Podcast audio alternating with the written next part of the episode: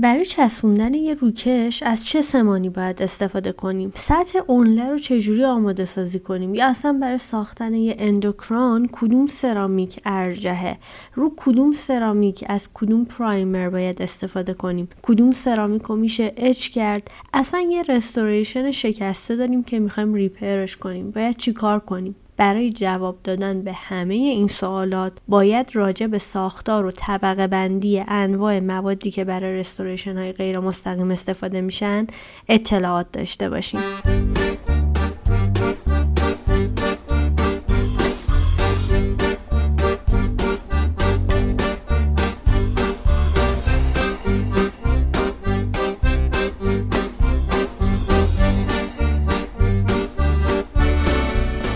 سلام.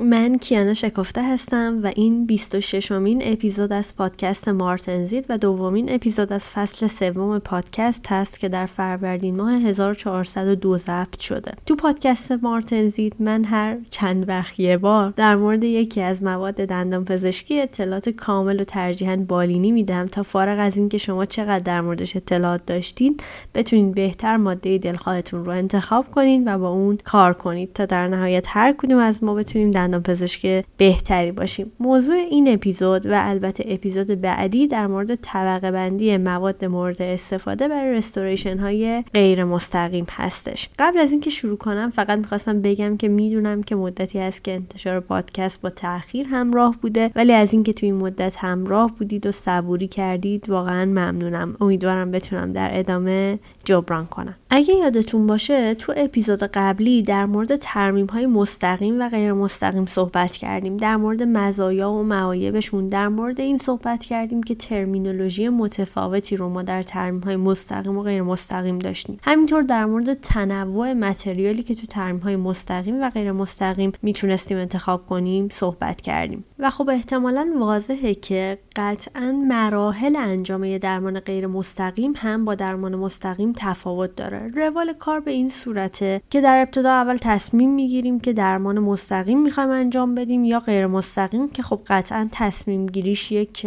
تصمیم گیری بالینیه و از حوزه تخصص من و البته این پادکست خارجه. ولی تو اپیزود قبلی یه مقداری در مورد مزایا و معایب هر کدوم از این روش ها توضیح دادم. بعد که تصمیم گرفتیم که حالا قرار هست مثلا غیر مستقیم کار کنیم با توجه به شرایط بیمار تصمیم می‌گیریم که از چه ماده یا حداقل چه دسته ای می‌خوایم برای بازسازی نسج دندان استفاده کنیم. چون که قطعا نحوه تراش و آماده سازی برای مواد مختلف متفاوته. بعد میریم سراغ تراش و آماده سازی دندان. بعد از اینکه آماده سازی انجام شد مرحله بعدیش قالبگیری حالا یا با مواد قالبگیری مختلف یا به صورت دیجیتالی هستش. هدف از قالبگیری خب ساختن یک نمونه از دندان تراش خورده است. اما خارج از دهان که بتونیم با ماده مناسب روی اون رستوریشنمون رو بسازیم. حالا یا قالبمون رو برای لابراتوار همراه با درخواستمون ارسال می‌کنیم که لابراتوار زحمت ساخت رستوریشن رو بر عهده بگیره. یا اگه خودمون امکاناتش رو داشتیم خودمون آمادهش می‌کنیم. بعد از اینکه رستوریشن غیر مستقیممون آماده شد می‌رسیم به مرحله سمنتیشن و تحویلش به بیمار. برای این مرحله باید تصمیم بگیریم که از چه سمانی قرار استفاده بکنیم و بر همین اساس نحوه آماده سازی رستوریشن و پروسه سمنتیشنمون هم متفاوته. اینا رو گفتم تا یه دید کلی از مراحل ساخت تا تحویل یک رستوریشن غیر مستقیم توی ذهنمون. باشه. من خیلی بالا پایین کردم که ببینم به چه ترتیبی موضوع رو بگم که درکش راحت تر باشه و به این نتیجه رسیدم که یک یا دو تا اپیزود راجع به کلیت موادی که برای رستوریشن های غیر مستقیم استفاده میشه صحبت کنم. تو اپیزودهای بعدی در رابطه با سمنتیشن و تحویل رستوریشن به صورت کلینیکی صحبت کنم و بعد به صورت تخصصی تر راجع به متریال هایی که تو بازار هست و نحوه آماده سازی هر کدوم توضیح بدم. بنابراین تو این اپیزود می‌خوام یه تقسیم بندی کلی و مقدمه بر انواع موادی که میشه برای ترمیم های غیر مستقیم استفاده کرد رو بگم. پس اگه دوست دارید در این مورد بیشتر بدونید لطفا با من همراه باشید.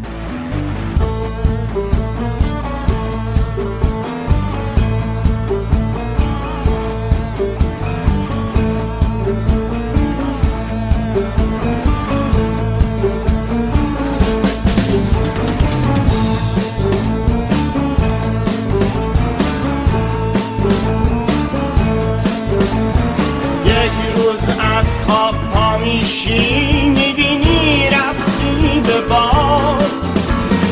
هیچ کس دور و برت نیست همه رو بردی زیاد. چند تا موی دیگر سفید شد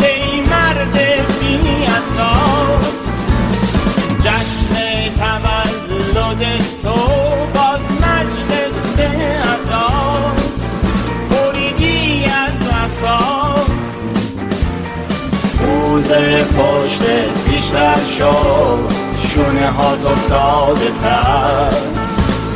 پیرامون تو ببین با دقت میسوزن خشک و تر. میسوزن خشک و تر. میسوزن خشک و تر.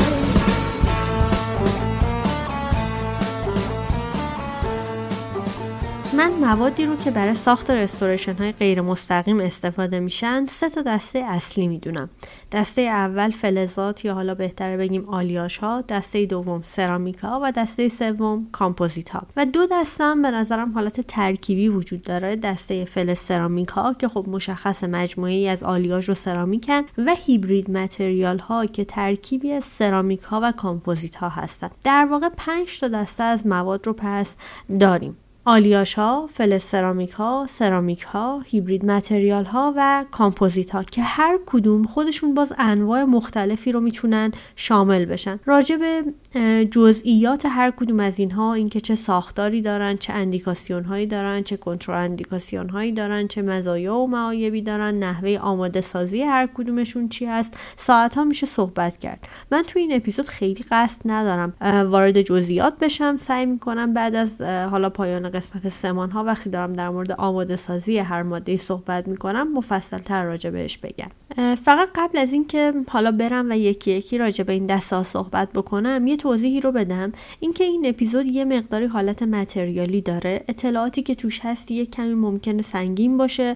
شاید به نظرتون اصلا نیاز نباشه که دندان پزشک اینها رو بدونه اما به نظر من نیازه. چرا؟ چون تو اپیزودهای بعدی وقتی می‌خوام در مورد سمنتیشن رستوریشن ها صحبت بکنم هر کدوم از مواد یه پروتکل آماده سازی سطحی دارن که این پروتکل به ساختارشون بستگی داره. یا اصلا باید بدونیم که اگر می‌خوایم برای یک بیماری اونله کار کنیم یا می‌خوایم یه اندوکران کار بکنیم کدوم سرامیک ارجهه یا اینکه رو کدوم سرامیک باید کدوم primer رو استفاده بکنیم؟ کدوم سرامیک رو میشه etch کرد؟ کدوم یکی رو باید sandblast کرد؟ اصلا یه restoration شکسته داریم که می‌خوایم repair ش بکنیم باید چیکار بکنیم؟ برای جواب دادن به همه این سوالات باید راجع به ساختار و طبقه بندی انواع موادی که برای restoration غیر مستقیم استفاده میشن اطلاعات داشته باشیم. برای همین موضوع این اپیزود ممکنه برای کسایی که در موردش از قبل می‌دونستن شاید یه کمی ساده باشه و یا برعکس برای کسایی که اصلا اطلاع نداشتن ممکنه یه کمی گیج کننده باشه پیشا پیش عذرخواهی می‌کنم حالا اگه موافقین بریم تا راجع به موادی که برای ساخت restoration غیر مستقیم استفاده میشن بیشتر بدونیم. که زاده آسیایی رو میگن جبر جغرافیایی. این که لنگ در هوایی سکونت شده سیگار و چایی. این که زاده آسیایی رو میگن جبر جغرافیایی. این که لنگ در هوایی سکونت اولین دسته فلزات یا بهتر بگیم همون آلیاش ها بودن که در گذشته بیشتر به صورت تنها برای ساخت رستوریشن های غیر مستقیم استفاده می شدن مثل حالا روکش های طلا که ممکنه بعضی ها دیده باشید. اما الان حالا به خاطر هم علت های زیبایی و همینطور قیمت خیلی دیگه به صورت تنها استفاده نمیشن. برای همین من سریع از روی این دسته رد میشم و میرم سراغ دسته بعدی. دسته دوم سرامیک ها هستند که حالا می‌خوایم مفصل تر راجع بهشون صحبت بکنیم. اولین سوالی که ممکنه برامون پیش بیاد اینه که اصلا سرامیک ها چی به مواد جامدی که از دو تا جزء فلزی حالا شبه فلزی و غیر فلزی تحت دمای بالا تشکیل میشن بهشون میگیم سرامیک. سرامیک یه لفظ کلیه. سفال کاشی آجور خیلی چیزایی که دورو برامون هست از جنس سرامیکن. ویژگی اصلی سرامیک ها اینه که چون حالا دو تا جزء فلزی و غیر فلزی داره پیوندشون از نوع پیوند یونیه. نمی‌دونم چقدر از شیمی دبیر دبیرستان یادتونه اما ما انواع مختلفی از پیوندها رو داشتیم. یه پیوندی داشتیم به نام پیوند فلزی که تو فلزات وجود داشت. فلزات می اومدن تبدیل به یک یون حالا مثبت می شدن از خودشون الکترون آزاد می کردن یه دریایی از الکترون اطرافشون وجود داشت. پیوندی که بین این یونهای فلزی و دریای الکترون وجود داشت می‌شد پیوند فلزی. یه پیوند دیگه داشتیم اسمش بود پیوند کووالانسی دو تا اتم که حالا معمولا هر دو تا نافلزن می اومدن و الکترون هاشون رو به اشتراک میذاشتن.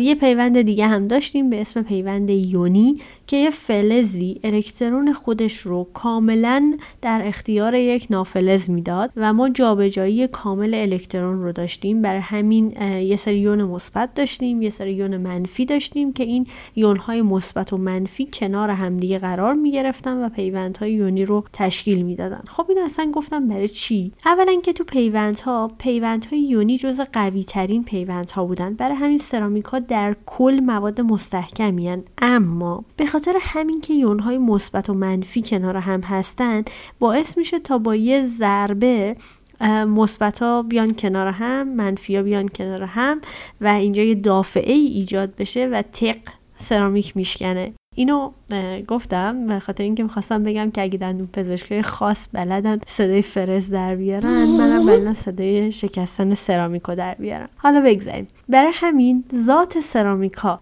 چه حالا مدل دندانیش باشه چه غیر دندانی باشه فرقی نداره. ذاتشون ساختارشون شکننده یا بیریتله. این شکنندگیشون تو تصمیم گیری های ما برای انتخاب این متریال با توجه به نیروهایی که حالا به دندون وارد میشه اثر گذاره نکته بعدی اینه که اگه یادتون باشه مواد یونی حالت منظم داشتن. یعنی یه سری یونهای مثبت و منفی با نظم و ترتیب کنار همدیگه قرار گرفته بودن. به این حالت می‌گفتیم یا حالت کریستالین یا حالت منظم. همه سرامیک ها این حالت کریستالین رو دارن. اما ممکنه که یک سری یونهایی بیان و لابلای این حالت منظم قرار بگیرن. اون وسط یه سری بینظمی هایی ایجاد بشه و باعث بشه اون قسمت هایی که نظمشون کمتره رو بهشون بگیم این قسمت ها حالت آمورف یا حالت نامنظم دارن که به اصطلاح بهشون گلس یا شیشه میگیم. بنابراین ساختار اکثر سرامیکا اکثرا از دو تا فاز آمورف یا نامنظم و کریستالین یا منظم تشکیل شده. البته ممکنه هم هیچی آمورف نداشته باشه و همش کریستال باشه اما برعکسش رو معمولا نداریم. توی سرامیک ها هر جا ما ساختار کریستالی و منظم داریم اون بخش باعث میشه که استحکام بالاتری داشته باشیم. اما از لحاظ نوری حالت اوپکتری رو داریم. برعکس بخش های آمورف یا گلس مثل حالا شیشه شفافن اما استحکام پایین تری دارن و اون چیزی که تو سرامیک های مختلف با هم متفاوته نوع این فازها و نسبت بخش کریستالی به بخش آمورف هستش که باعث میشه خصوصیات سرامیکا با هم دیگه متفاوت باشه. شناسایی این فازا و شناختنشون می‌تونه به ما کمک بکنه تا ویژگی های سرامیک ها رو بدون حفظ کردن این ویژگی ها پیش بینی بکنیم. وجود همین ساختارا هم هستش که باعث شده کلا سرامیک ها ویژگی های نوری زیبایی داشته باشن رسانایی الکتریکی و حرارتی پایینی داشته باشن زیست سازگار باشن که حالا جای بحثش اینجا نیست.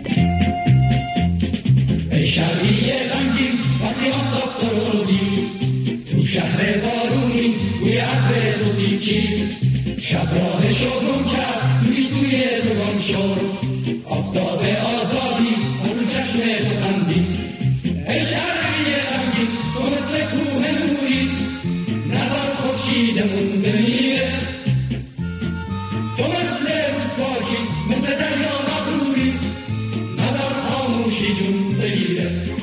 شیمی دبیرستان دور بشیم برگردیم به دندان پزشکی. پس فهمیدیم سرامیک یعنی یک سری فلز و نافلز کنار هم. حالا مثلا زیرکونیوم آلمینیوم سیلیسیوم کنار مثلا عنصر اکسیژن.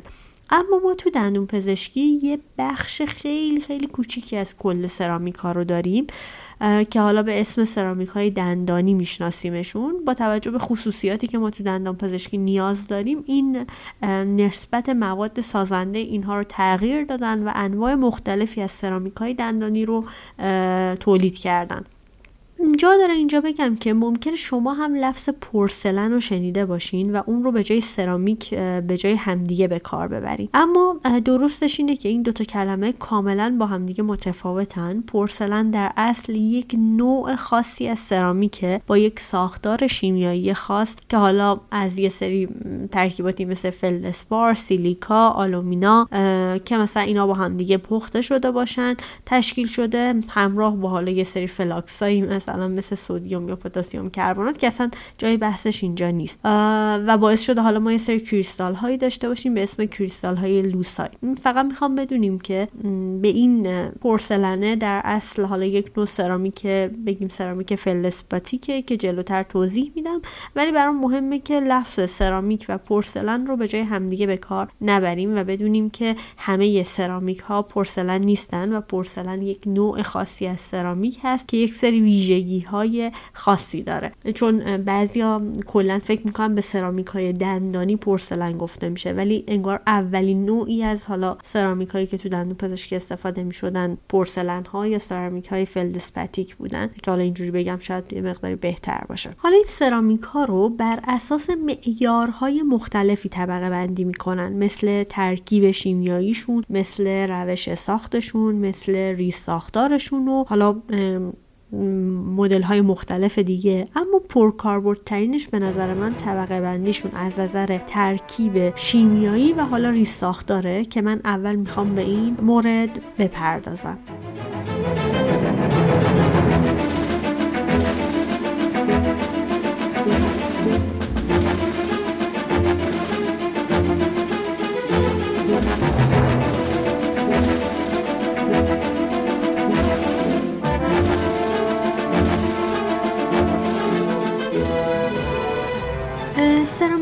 تو دندون پزشکی استفاده میشن و بر اساس نسبت بخش کریستالی و بخش آمورف یا همون گلسیشون میشه به یه جورای چهار دسته تقسیم کرد. دسته اول به سرامیک های گلسی یا سرامیک های فلسپاتیک معروفن. همون ترکیب نسبتا عجیبی که چند دقیقه قبل در مورد پرسلن گفتم. این دسته سرامیک هایی که تقریبا میشه گفت بیشتر ساختارشون آمورفه و تعداد خیلی کمی کریستال که حالا گفتم بهش میگن کریستال لوسای داخل یک ماتریکس شیشه‌ای آمورف وجود داره. پس با توجه به اینکه بخش آمورف اینها خیلی زیاده اینا یه سرامیک شفاف و زیبا هن و میشه گفت یه جوره زیباترین سرامیک ها تو دندون پزشکی هن. اما به خاطر اینکه قسمت کریستالشون خیلی کمه استحکام خیلی پایینی دارن. این استحکام پایین باعث شده که کاربردشون خیلی محدود باشه. معمولا یا برای ونیرهای خیلی خیلی نازک با حداقل تراش استفاده میشن یا اینکه اصلا کلا به عنوان یک لایه روی فلز یا روی سرامیک های دیگه استفاده میشن که حالا بیشتر بعدا راجع بهش صحبت خواهیم کرد. دسته دوم و سوم رو اصطلاحا بهشون میگن گلس سرامیک ها یعنی سرامیک هایی که فاز گلس دارن اما اونا رو گذاشتیم توی یک سری شرایطی که مقدار قابل توجهی کریستال داخلشون ایجاد کردیم. بنابراین این دسته سرامیکا هم میزان قابل توجهی کریستال دارن و هم بخش قابل توجهی فاز آمورف یا گلسی دارن. که این گلس سرامیکا رو میشه یه جورایی خودشون رو به دو تا دسته تقسیم کرد. اگر بخش آمورفشون بر بخش کریستالیشون غالب باشه اصطلاحا بهشون میگن گلاس دامینیتد سرامیکا اگر بخش کریستالیشون بر بخش آمورفشون غالب باشه باشه اصطلاحا بهشون میگیم کریستالین دامینیتد سرامیک ها که حالا بعدا که داریم راجع به کاربرد های اینها صحبت می‌کنیم تفاوت کاربرد ویژگی های اینها رو میشه از همین نسبت ها متوجه شد. که تو هر دوتای اینها پس ما هم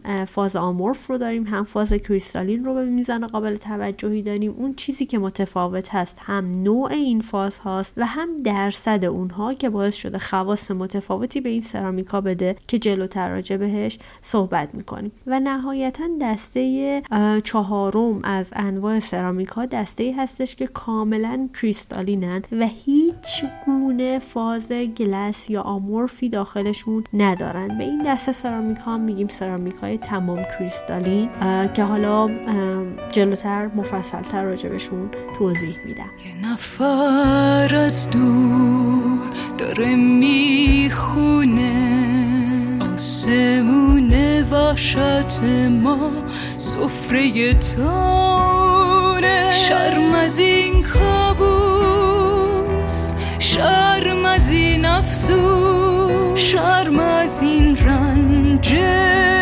بیهوده.